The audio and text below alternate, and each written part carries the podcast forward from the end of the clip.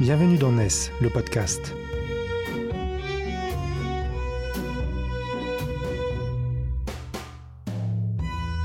NES, c'est le média des nouvelles solidarités, édité par Quorum, les experts 100% économie sociale et solidaire du groupe Vive.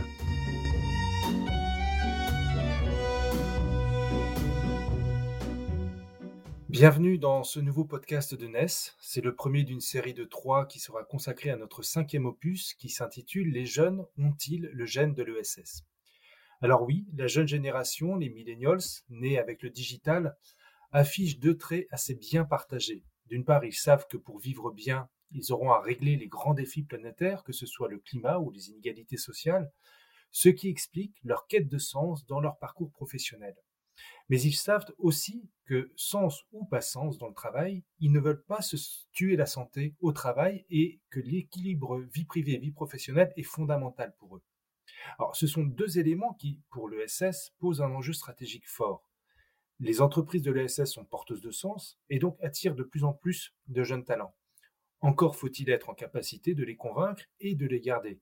Ce qui pose la question de la forme que prend ce sens au travail au quotidien et que font les employeurs de l'économie sociale et solidaire pour fidéliser leurs nouveaux talents Alors, pour répondre à ces questions, nous avons convié deux dirigeants de l'économie sociale et solidaire, Stéphane Pareil et Céline Dilangu.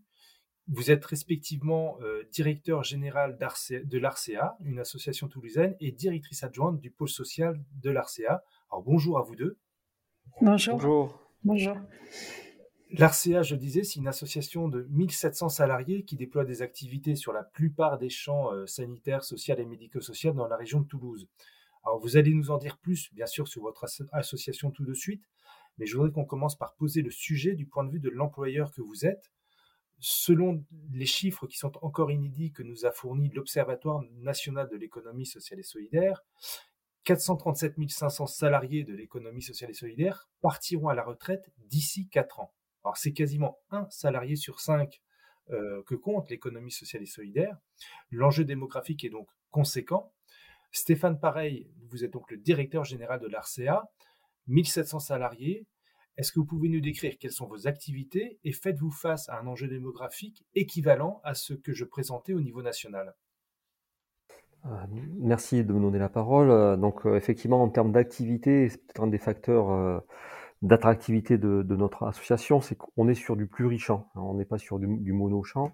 On est sur euh, du champ euh, sanitaire avec un secteur de pédopsychiatrie euh, sur, sur Toulouse, un champ médico-social, un champ social, un, champ concernant aussi la protection de l'enfance et en termes d'exception, hein, on a aussi un centre de formation au sein de, de, de l'ARCEA où on forme depuis plusieurs décennies des futurs travailleurs sociaux. Donc c'est un élément important euh, à, souligner. On a aussi un champ euh, emploi et compétences avec euh, une activité des aides d'entreprises adaptées, donc très liée à, l'emploi. Donc c'est une pluri, cette pluri représentation et il nous semble un, des facteurs d'attractivité à travers un parcours possible à, à. Concernant les chiffres que vous, que vous, que vous citez, euh, on a euh, à date, hein, euh, donc sur les postes à pourvoir entre 2022 et 2024, à peu près 140 postes suite à des départs à la retraite prévisionnels. C'est un, élément important. Je ne parle là que des départs naturels en termes de, de, GPEC.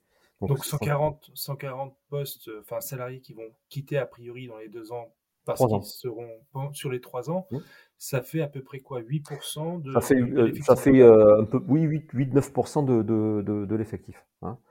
En sachant que dans le flux, euh, je parle de flux annuel, hein, tout, tout motif de départ confondu, donc des départs à la retraite, mais aussi une partie rupture conventionnelle, démission, licenciement pour inaptitude par exemple, hein, multi multi-départ, on, est sur un flux à peu près dans l'association autour de 130, euh, 140 départs.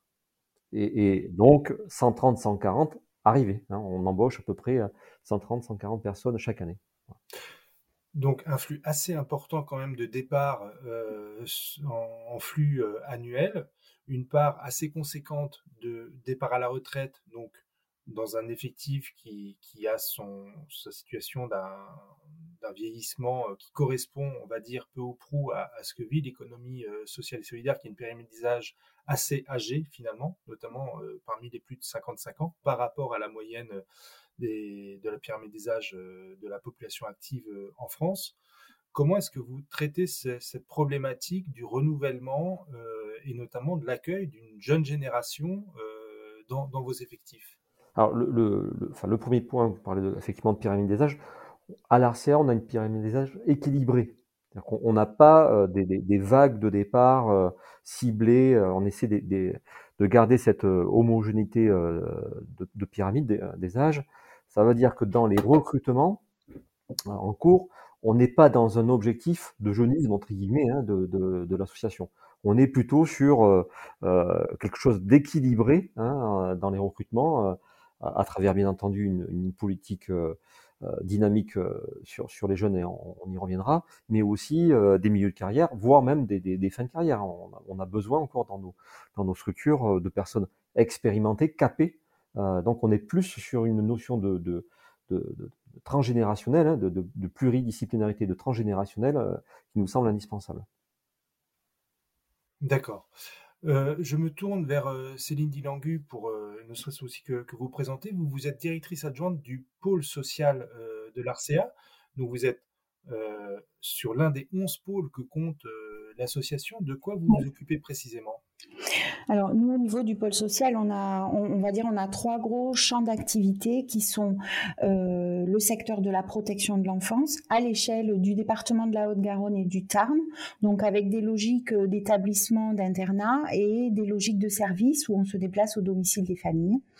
On a euh, également euh, un volet asile, donc avec différents types de structures de type CADA, CPH, et un gros service également d'intervention Euh, au niveau des, professionnels du pôle social, ça représente à peu près 220 euh, euh, professionnels dans des champs qui sont assez divers, mais sur lesquels on, se retrouve sur les questions notamment de ce que vous parliez, bien sûr au sens large, de la question de l'utilité sociale et de comment euh, comment aujourd'hui euh, on, on, modifie un petit peu comment dire notre façon d'appréhender la question du recrutement et d'être attentif euh, au public des jeunes professionnels des 18-30 ans. Alors j'ai un exemple à ce titre-là puisque on vient d'ouvrir et de créer à titre expérimental un service d'aide éducative à domicile sur un des territoires de la Haute-Garonne. Et euh, en regardant. Alors peut-être, est-ce que vous pouvez nous dire deux mots sur ce qu'est ce service d'aide éducative à domicile? Alors, ce service d'aide éducative à domicile, on a été sollicité par le département pour euh, déployer à titre expérimental sur un petit territoire qui est la MDS de Frouzins, hein, sur, sur la Haute-Garonne. C'est un service d'aide éducative qui va au domicile des familles, un service de, qui a pour mission prévention, protection de l'enfance, hein, euh, avec un cadre administratif, donc non judiciarisé ce qui est important. Euh, dans les, recrutements et ce qu'on a pu en observer aujourd'hui sur une équipe de, euh, de sept professionnels, dont deux cadres, euh, les cinq professionnels qui ne sont pas des cadres ont entre 22 et 31 ans. Donc on est exactement sur la question du public cible en termes de professionnels. ça ne veut pas dire que ce ne sont pas des professionnels qui n'ont pas de l'expérience, mais qui nécessitent quand même un accompagnement. Euh, et dans euh, ce qui, ce qui a pu attirer ces professionnels, puisqu'on est aussi sur euh, qu'est-ce qui vient attirer les professionnels des 18-30 ans. il y a la question bien sûr de l'innovation, de l'expérimentation et euh, une attention aussi euh, toute euh, singulière à cette articulation entre le temps de travail, le temps professionnel et le, temps de vie personnelle. quelle part, selon vous, prend l'importance du sens que l'on donne au travail? Vous parliez de l'intérêt de participer à une innovation. Est-ce que le fait que ce soit une innovation sociale est, d'autant plus attirante pour ces salariés que vous avez embauchés? Oui, c'est certain. Alors, euh, la question, euh, bien sûr, euh, de l'utilité sociale, elle est toujours présente. la question de l'innovation est là pour ce dispositif d'être dans un, dispositif de prévention préalable à la judiciarisation, avec une, une volonté pour la première fois hein, qu'une association reprenne à sa charge, par délégation hein, du département, il y a de l'intérêt pour les professionnels de s'y engager. Voilà.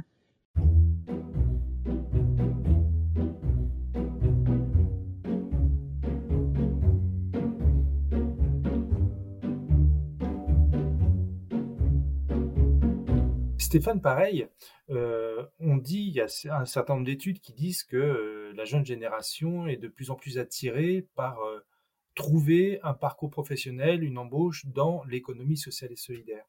Est-ce que à l'association Arcea, qui, qui, qui représente en fait la grande majorité des emplois, une majorité des emplois dans l'économie sociale et solidaire, puisque c'est ce secteur sanitaire, social, médico-social qui fournit le plus d'activités et d'emplois à l'économie sociale et solidaire. Est-ce que cette valeur ESS, ce label ESS est quelque chose que vous mettez en avant et qui est vendeur au moment d'embaucher, que ce soit d'ailleurs des jeunes ou des, moins jeunes? Oui, alors il, est, mis en, avant, bien, bien, bien, bien, entendu, hein, parce qu'on considère euh, que cette jeune génération est très sensible à, leur utilité hein, individuelle euh, dans des collectifs de travail. Donc il y a une forme de d'utilité sociale, hein, d'impact social euh, sur sur la société, hein, qui, je pense, est, est, majeur pour cette jeune génération qui est sensible à, à l'écosystème dans lequel il travaille et ce qui, ce évoque aussi l'association en, en, termes d'acteurs dans la société. C'est-à-dire que le, la, la, la, notion de sens au travail est très forte, très marquée. Euh, c'est ce qu'on retrouve dans notre projet associatif. On a un projet associatif euh, à, à, à 10 ans, hein, 2017-2027. Donc on est à mi-parcours de cette feuille de route. Ça donne une lisibilité de ce que l'association euh, veut porter, veut faire en termes de valeur, en termes de mission et en termes, en termes d'orientation. Donc on, a des, orientations claires, lisibles, sur lesquelles euh, des jeunes peuvent s'inscrire. Notamment, et c'est ce qu'on évoque, y compris dans un contexte de campagne présidentielle aujourd'hui, la notion de développement durable. Par exemple, c'est un, des chantiers majeurs que l'association a investi euh, depuis longtemps, mais qu'on a voulu encore plus pousser par un diagnostic développement durable et un plan d'action développement durable. si je déroule un peu le, un peu le fil, c'est une fois qu'on fait un plan d'action associatif, comment on le, on le fait vivre? Que, Et donc notre volonté, c'est de, à travers des grandes orientations, hein, sur, sur 2022, on a choisi deux axes, l'énergie et la gestion des déchets, c'est la gouvernance de ce plan, ce plan d'action. Et donc, de désigner, d'arriver à, avoir des volontaires sur ce qu'on appelait des éco-animateurs, côté euh, donc professionnel, mais aussi côté personnes accompagnées. Donc, euh, d'avoir un binôme d'intervention euh, d'éco-animateurs qui, on pense, ça peut être très séduisant pour cette génération qui a besoin de faire, en fait, d'agir, de faire et de, et de le faire reconnaître et de le faire, de le faire savoir. Euh, Céline Dilangu, vous vouliez ajouter quelque chose? Euh, Oui, je, je, pense pour venir euh, soutenir un petit peu ce que vient d'affirmer Stéphane, pareil, c'est que moi je suis sur l'association depuis un an, j'ai pris mes fonctions depuis un an. Et ce que j'observe en fait, c'est que, bon, d'une part, les jeunes aujourd'hui, ils ont quand même besoin et envie de participer à la question de l'élaboration collective au sein d'une association. donc, il y a la démarche du développement durable, mais au niveau du pôle social, notamment, on a euh, conduit et on a été fortement actif sur la question de la démarche qui est liée à la QVT, donc à la qualité de vie au travail. Et pour avoir vu un petit peu comment euh, les choses se sont déroulées, il y a eu en effet une première étape d'état des lieux qui a été fait avec l'ensemble des professionnels du pôle social. Donc ils ont pu faire un retour sur leur constat des axes d'amélioration que l'on pourrait avoir euh, par rapport à la qualité de vie au travail.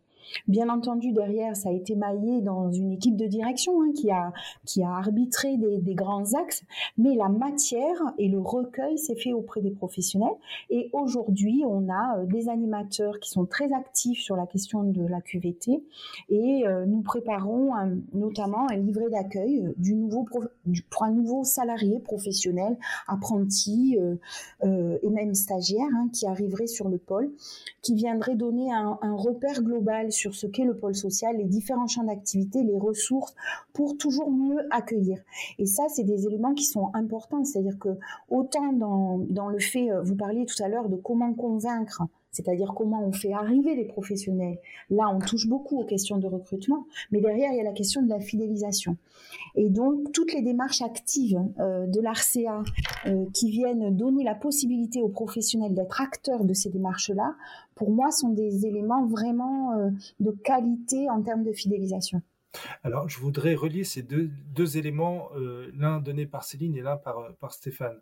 vous évoquez la nécessaire maintenant, les salariés ont à participer à l'élaboration des cadres d'action euh, et donc les associer à de la réflexion. Et puis ensuite, il y a tout un processus de décision qui se fait et qui là où on retrouve euh, une dimension hiérarchique, bien sûr, parce qu'il y a des responsables qui vont prendre des décisions, euh, ce qui n'est pas le cas de tout le monde. vous avez évoqué, Stéphane Pareil, le projet associatif que vous avez présenté. Vous êtes sur une feuille de route de 10 ans entre 2017 et 2027. Vous êtes à mi-chemin.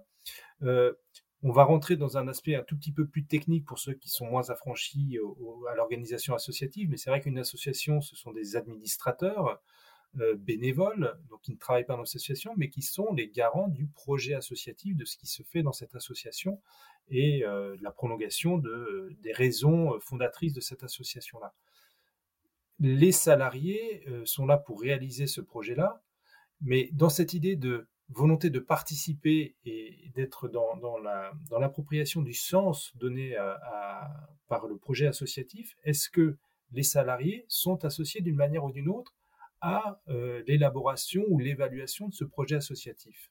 Donc est-ce qu'on dépasse la barrière de... Euh, en association, ce sont les, adhérents, les bénévoles qui sont les maîtres de ce jeu-là? Alors, premier point, hein, et c'est aussi une des particularités de l'ARCA, on a une reconnaissance euh, d'utilité publique, donc euh, on est RUP depuis euh, là aussi plusieurs, plusieurs décennies, hein, donc on a la capacité de recevoir des noms et, d'avoir de l'exonération, c'est symbolique hein, d'avoir une reconnaissance d'utilité publique, pardon en matière de gouvernance associative, un élément complémentaire hein, qui nous distingue, euh, je pense, de, quelques associations, c'est qu'en termes de gouvernance à l'Assemblée générale, on a une représentation par collège. On a quatre collèges, dont un collège salarié, qui a euh, un vote délibératif, hein, un quart, un quart, un quart, un quart, et qu'on retrouve euh, en termes de représentation dans nos différents conseils d'administration.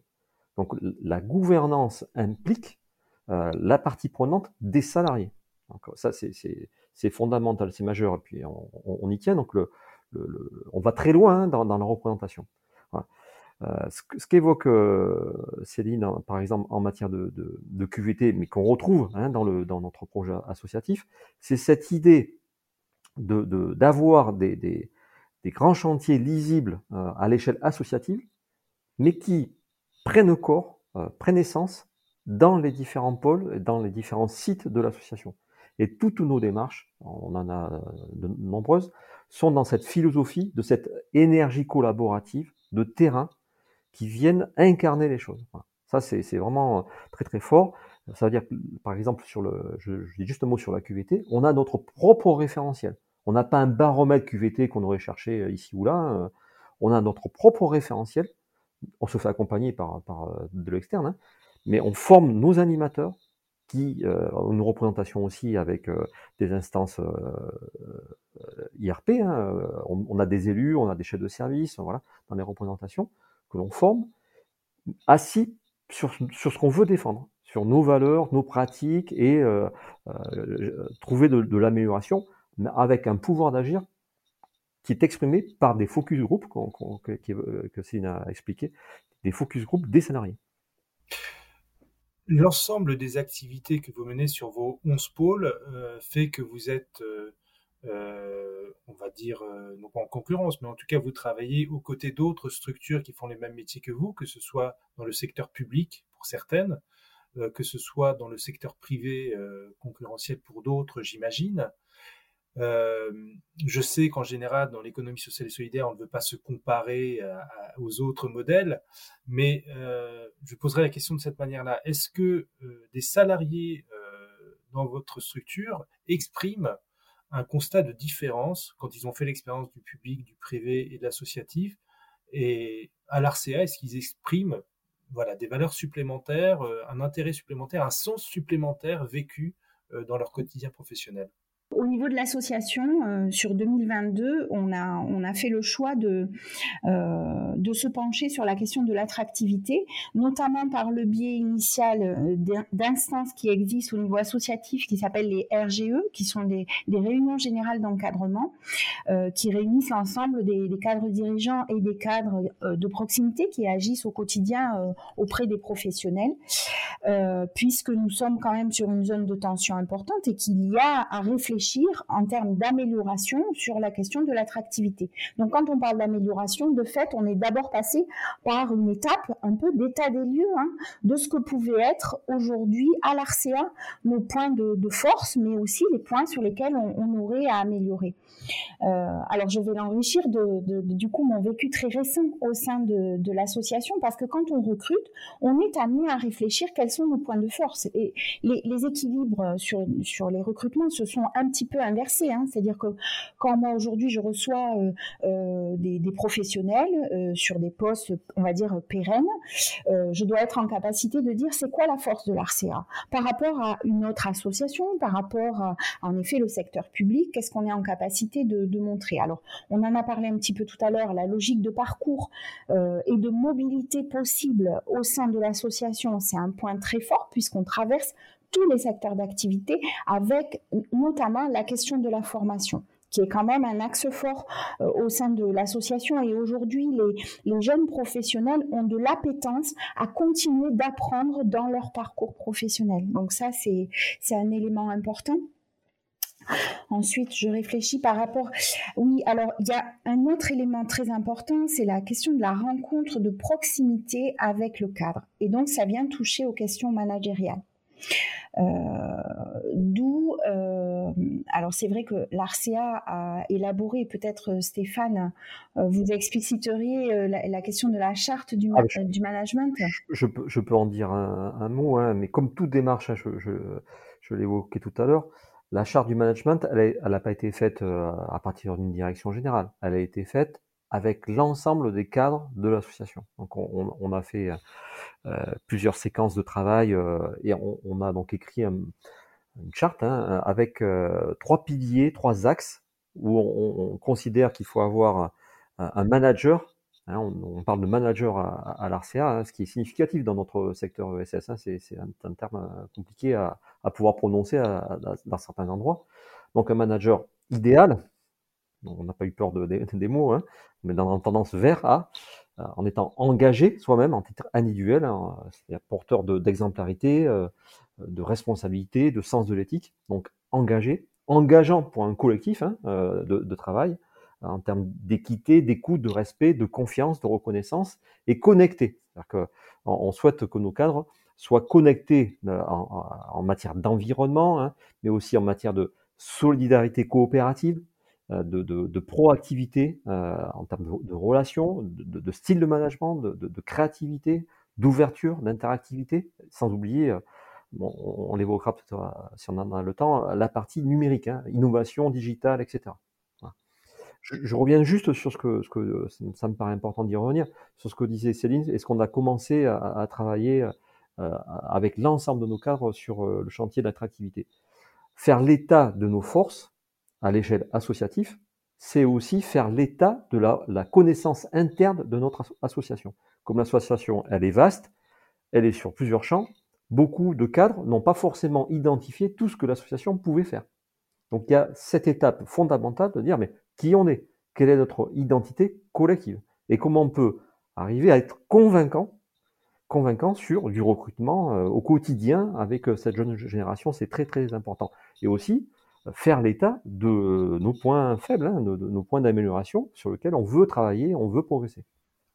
Est-ce qu'il pourrait y avoir un point faible qu'on pourrait citer, s'il y en a un à citer? La, la partie, on est sur les réseaux sociaux, mais si on parle 18-30 ans, on n'est pas sur les mêmes réseaux sociaux, hein, par exemple. Hein.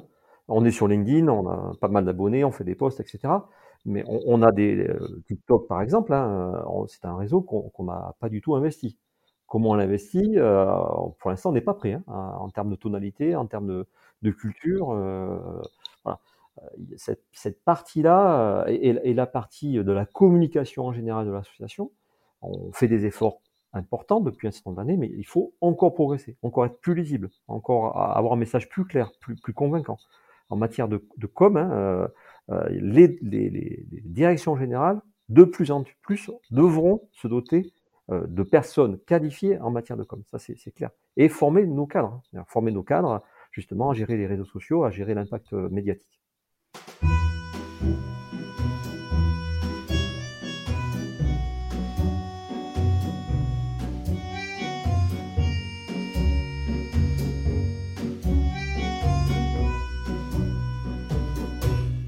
On, a bien compris maintenant comment l'ARCA se met en position euh, d'attirer euh, les talents euh, dans, ses rangs.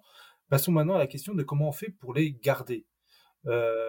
quelle est la problématique sur ce champ-là? Parce qu'on sait bien qu'aujourd'hui, nos carrières professionnelles ne sont plus faites que d'un seul emploi chez un seul employeur pendant 30-35 ans jusqu'à la retraite. donc sur ce champ-là, garder un salarié, qu'est-ce que ça veut dire exactement? Ce qui est très important, c'est de bien accueillir, effectivement, former dès le début et pas attendre, euh, sinon le salarié est déjà parti. Euh. donc former euh, première, deuxième année, c'est très significatif, et de démontrer que ce parcours de formation, il sera continu. Offrir la capacité de bouger très vite, hein, directement, hein, à travers la, connaissance des, des, dispositifs. Ça veut dire une journée d'accueil nouveaux salariés, on en fait une par trimestre. donc tous les nouveaux salariés, on leur parle de l'association, ils sont reçus dans un pôle, donc ils ont une visibilité directement de, de, de, de, ce qu'on peut faire. La partie ancrage territorial, j'y reviens, parce que vous parlez de RCA, Association Toulousaine, pas que. C'est-à-dire est sur l'Occitanie ouest, une centaine de sites, donc on a un ancrage territorial très fort. On, on, est, dans le Tarn-et-Garonne, dans le Lot, Haute-Pyrénées, etc. Ça veut dire que, et ça c'est un point important, en termes de conditions de travail, en termes de proximité, lieu de travail, lieu de vie personnel, il faut qu'on soit sur des domaines euh, très raisonnables hein, de, de, de, délai de route, euh, etc. Et offrir aussi euh, des, modalités de travail un, peu différentes. On, est sur, on a un accord télétravail à, à, à l'ARCEA qu'on a signé l'année dernière, travail à distance, du travail aussi euh, alternatif, c'est-à-dire qu'on peut être sur telle ou telle mission, projet, en plus de son quotidien de travail et de pouvoir euh, imaginer des, des, des, des actions. Euh, euh je, je, suis par exemple trois ans euh, sur un public jeune enfant, mais je, je, suis très intéressé par, par exemple sur les handicaps vieillissants, mais l'association peut me le permettre et l'anticiper. C'est pour ça que je, je, je citais les, les, chiffres de départ à la retraite. Les chiffres que je vous cite là, tous les salariés de l'association les ont. C'est-à-dire qu'on donne cette visibilité de publication d'offres prévisionnelles à trois ans, sur lequel un salarié peut se positionner, peut faire des vœux de mobilité et sera rencontré, élément très important aussi, sera rencontré par son directeur de pôle. On, a des entretiens de mobilité. Donc on, essaie d'être très très euh, très actif là-dessus. Je suis un peu long, mais je, compléterai juste par un dernier point fondamental, c'est que la vie euh, d'un professionnel, la vie ordinaire, hein, peut être bousculée par des événements extraordinaires. Hein, quand je dis extraordinaire, ça peut être des, problématiques personnelles, des, décès, etc. Donc on est très attentif dans ces moments-là à être présent. Très attentif à pouvoir accompagner au mieux, donc on, on tord un peu les choses pour faire en sorte que le salarié passe, euh, le, le, collaborateur passe, euh, qui se sente soutenu dans ces moments-là. Ça peut être à un niveau professionnel, mais aussi à un niveau personnel. Céline Dilangu, vous vouliez compléter. Et euh, je pense, euh, ce dont on a aussi échangé hein, sur, euh, sur justement notre, nos groupes de travail sur la question de l'attractivité, c'est que la fidélisation, ça n'est pas à tout prix. C'est-à-dire qu'il faut également considérer qu'il peut y avoir des professionnels qui aient besoin, à un moment donné, de quitter l'association pour aller vers d'autres horizons ou d'autres projets. ce qu'on se disait également, c'était de soigner ces départs. Euh, soigner ses départs, ça veut dire peut-être un jour revenir et potentialiser encore d'autres compétences euh, au sein de l'association. Donc c'est pas forcément un, regard négatif là-dessus. Euh, ensuite, par rapport à votre question sur pour fidéliser, comment comment on s'y prend hein, Alors Stéphane pareil l'a dit indirectement hein, dans la question. nous par exemple sur des directions de pôle, si on soigne l'accueil et l'accompagnement des cadres avec lesquels on, travaille en équipe de direction, de fait, ça aura un impact indirect sur la façon d'accompagner les professionnels. En tout cas, c'est un présupposé sur lequel on tient. C'est-à-dire que toutes les questions de bienveillance, d'écoute, de disponibilité que vous pourrez avoir, elle va se retranscrire à une autre échelle et se transférer. Et, d'où l'importance dans le quotidien d'accompagnement d'envoyer aux professionnels des signes de reconnaissance. On peut parfois l'oublier, Hein, ça peut arriver hein, quand des projets euh, nous bousculent un petit peu, mais euh, c'est des choses sur lesquelles on doit être attentif et également venir regarder les conditions de travail, c'est-à-dire euh, faire un état des lieux assez régulier de la question des conditions de travail. Je vous prends un exemple sur l'ouverture du service AED. on a regardé avec avec les cadres si on avait la possibilité d'avoir une alternance de travail sur quatre jours et cinq jours pour permettre une une, meilleure alternative à la question de l'organisation temps de vie personnel et temps professionnel, sans que bien entendu ça ait un impact sur la qualité hein, de, nos prestations et de nos accompagnements. Voilà. Et également dans la posture managériale, c'est euh, d'arriver à recréer ou à redynamiser la question du sens et donc d'être dans une dynamique de projet parce que ça c'est des éléments de motivation pour les professionnels. Hein. Qu'est-ce que ça veut dire être dans une dynamique de projet quand on est sur des missions euh, qui sont rattachés aussi à, une délégation de service public comme euh, l'aide éducative Moi, c'est vrai que dans le, dans, le, dans le sens, et je pense que c'est ce que j'observe aussi à l'ARCEA, c'est-à-dire que la dynamique de projet, elle est aussi rattachée à la dynamique de qualité. C'est-à-dire que c'est pas parce que vous, vous allez créer, c'est pas obligatoirement pour créer un projet, ça peut être simplement pour améliorer le, dispositif sur lequel vous êtes. Et ça, les professionnels, ils sont quand même très attentifs à ça. Hein. C'est eux qui incarnent au plus près du public la question de la qualité de nos services. Donc, remettre en dynamique projet, ça veut dire partir d'un état des lieux, des constats, du contexte et venir rechercher des axes d'amélioration et associer les professionnels dans ces démarches-là. C'est une dynamique qui euh, qui crée de la motivation au travail, très certainement, euh, qui évite, euh, qui, permet selon moi aussi de pallier à des questions de risque professionnels hein, qui, qui, peuvent intervenir hein, dans un parcours professionnel. Voilà, d'essayer d'être dans cette dynamique. Question rapide, juste pour valider un, des constats qu'on faisait au départ de ce podcast, c'est est-ce que cette jeune génération est-elle effectivement beaucoup plus attentive à cet équilibre vie privée, vie professionnelle, et, vous le fait sentir au quotidien? Moi, je trouve très concrètement, par exemple, hein, vous avez on contacte un professionnel par téléphone pour un entretien. Euh, très rapidement, le professionnel va vous demander euh, euh, les horaires de travail. Est-ce qu'on pense qu'on va pouvoir se libérer à telle heure ou telle heure pour l'organisation parce qu'ils ont tel ou tel impératif? Avant, je trouvais que les questions pouvaient être un peu tabou et arriver en dernier dans les recrutements. Aujourd'hui, on est assez lisible là-dessus et nous, en tant que cadre, très à l'aise pour pouvoir se dire que c'est des choses importantes. Voilà, dans l'accueil des professionnels, c'est un point important. Ils gardent la vocation, la vocation, elle est toujours très très présente, mais avec une attention sur l'articulation de leur vie qu'on peut entendre. Hein.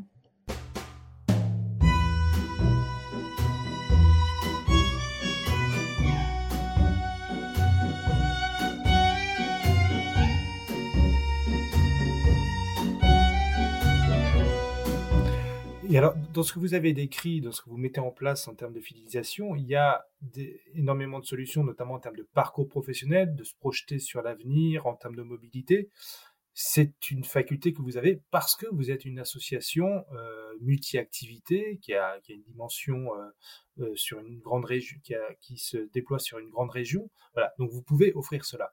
On sait bien que dans l'économie sociale et solidaire, les associations majoritairement sont plutôt des associations de moins de 20 salariés. Cela pose du coup la question de des conditions de travail. On l'a vu pendant les séquences Covid, les travailleurs de première et seconde ligne c'est dans vos associations qu'ils se trouvaient majoritairement et ils faisaient face à, des conditions de travail difficiles. On, parle, on a aussi, ça a été l'occasion de parler, d'évoquer les niveaux de salaire, de rémunération, qui des fois peuvent être supportables un temps, mais qui à des moments deviennent plus, plus acceptables. De ce point de vue-là, comment vous, vous agissez et est-ce que c'est un problème, effectivement, encore, euh, cette dimension conditions de travail et conditions de rémunération? Ah, sur, la, rémunération, on est, dans un enjeu euh, plus qu'actuel. Hein, euh, Ségur, la Fourcade, nouveau champ conventionnel, hein, une convention collective unique étendue qui, devrait démarrer en termes de négociation au, niveau national. Donc sur la question des salaires, de la rémunération, c'est sûr que la convention 66 ou la convention 51 qui couvre ça, ça, ça correspond à vos conventions collectives, hein, c'est ça. Tout à fait, nos conventions collectives ont euh, un, mécanique euh, de grille salariale avec une progression par l'ancienneté. Ce qui signifie que quand vous avez euh, vous, sortez de, de, de, de l'école, de votre formation, etc., vous avez un salaire qui est très bas, où on est même sur de l'infrasmic en, en démarrant. La, la meilleure, au fur et à mesure de la carrière, le salaire augmente, mais on parle de carrière avec des grilles qui vont 20 ans, 30 ans, etc. Et vous, le disiez, c'est-à-dire qu'un jeune euh, éducateur spécialisé, quand il rentre euh, dans, notre, dans nos champs conventionnels, il n'attend pas 15-20 ans pour avoir un salaire euh, correct. On ne tiendra pas ça. Donc il faut voir comment on peut, en entrée de carrière, avoir des, des, salaires à la hauteur euh, de, cette, euh, compétence de formation et la hauteur aussi, euh, parce qu'on parle de sens et des valeurs de, nos activités, mais c'est des métiers compliqués, difficiles, hein, des publics en fragilité, en vulnérabilité, avec des problématiques de, violence par moment. Donc il faut que le, salaire soit, une forme de reconnaissance. Ça l'est pas aujourd'hui. Et ça, c'est un vrai handicap de recrutement, ça c'est clair.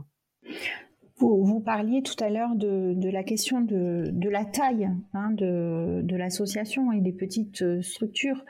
Euh, moi, moi, je pense qu'il y a des identités différentes, hein, avec des plus-values dans tel type d'organisation ou tel type d'organisation. Moi, ce que j'ai pu en voir sur des organisations, en effet, qui sont plus conséquentes, de type euh, celle de l'ARCEA, d'une part, c'est une association qui est quand même euh, locale, donc il y a un ancrage euh, historique euh, sur, sur la région.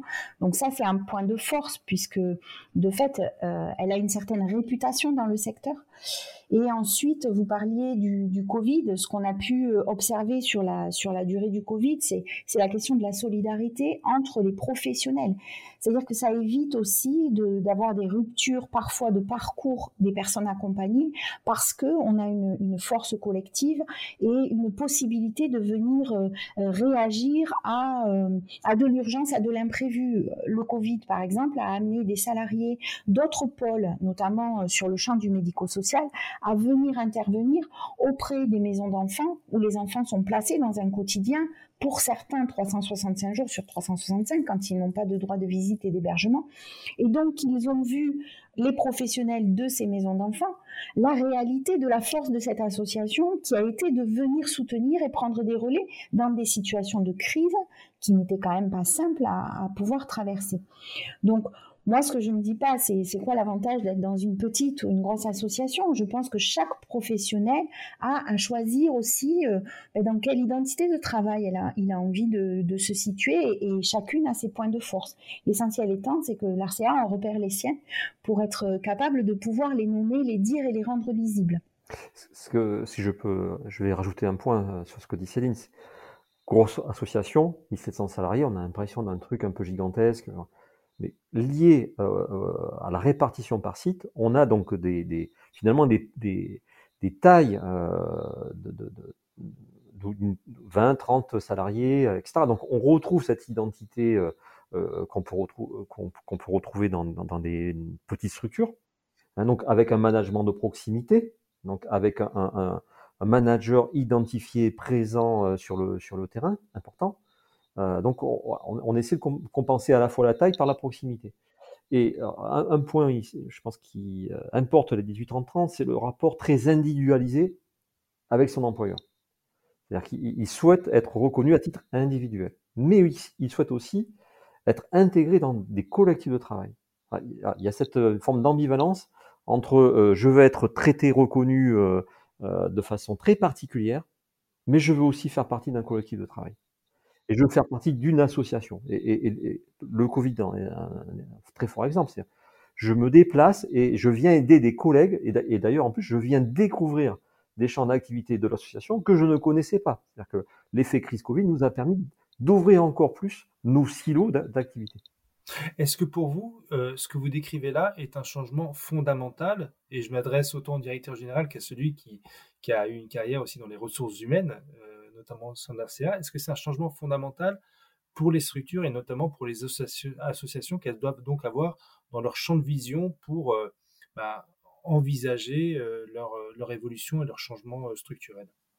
Oui, parce que euh, je, parlais de silos d'activité euh, qui n'ont plus lieu d'être aujourd'hui. C'est-à-dire que euh, l'intervention sociale, médico-sociale au sens large et sanitaire, à travers le cas d'un enfant par exemple, fait intervenir, va faire intervenir de plus en plus cette pluridisciplinarité de champs. Un, enfant, par exemple, qu'on peut retrouver en, maison d'enfant en caractère social, a besoin à un moment donné de pouvoir avoir un appui soin Hein, soins avec un médecin, etc. Que beaucoup de structures n'ont pas. Hein. Donc on, décloisonne les, champs, les champs d'activité et on permet à des équipes, à un moment donné, autour d'un enfant, de pouvoir travailler. Donc il y a cette ouverture euh, essentielle. Un, exemple, hein, euh, on a beaucoup, beaucoup de, difficultés à trouver des orthophonistes, jeunes orthophonistes au milieu carrière, etc. Pourquoi? Élément d'attractivité lié à la rémunération, dans les éléments que j'évoquais, mais on, en a quand même. Et on en a sur un statut euh, d'activité à temps partiel. Et pour avoir discuté avec beaucoup d'orthophonistes, c'est ok, c'est super l'activité libérale individuelle où on, retrouve aussi du sens au travail et de la rémunération, mais on vient chercher chez vous cet aspect de formation, de réflexion à plusieurs, euh, de, se nourrir à un moment donné aussi de, de supervision, pour mieux repartir sur l'activité euh, libérale. Donc on a cette hybridation euh, à la fois des temps individuels, mais aussi le besoin d'être en collectif. Ben écoutez, merci beaucoup en plus de terminer avec ce terme d'hybridation qui fait totalement le lien avec un autre contenu de ce dossier, qui est cette interview que nous a accordé euh, Gabriela Alperne, la philosophe, qui est la, chantre de l'hybridation, puisque c'est son thème de, recherche et de réflexion. Euh, merci à vous d'avoir partagé toutes ces expériences très concrètes, très précises et qui donnent à voir justement de quelle manière cette économie sociale et solidaire, si séduisante pour les jeunes, a aussi à faire euh, la démarche de, de s'adapter, de s'organiser pour les jeunes comme pour les moins jeunes d'ailleurs dans les salariés, pour organiser un cadre de travail qui soit en cohérence avec le sens donné à l'utilité sociale des activités et aux nouveaux équilibres que l'on souhaite pour nos vies professionnelles et nos vies privées. Stéphane Pareil, euh, Céline Delangu, euh, merci beaucoup à vous. Merci. Merci beaucoup, Annès. Merci. Je vous donne rendez-vous bien sûr à la rubrique NES du site corum.fr pour découvrir l'ensemble des contenus et articles de cet opus 5 de NES qui se demande si les jeunes ont le gène de l'ESS. Côté podcast, le deuxième épisode de cette série vous emmènera à Rennes, où nous suivrons les pas des jeunes bénévoles et salariés de l'association Entourage, une association qui renouvelle les modes de mobilisation et d'action en utilisant le numérique et les applications mobiles pour sensibiliser les habitants d'un quartier au monde de la rue et de la précarité et créer du lien social. Merci de nous suivre sur toutes les bonnes plateformes de podcast et n'hésitez pas à déposer notes et commentaires. À très bientôt.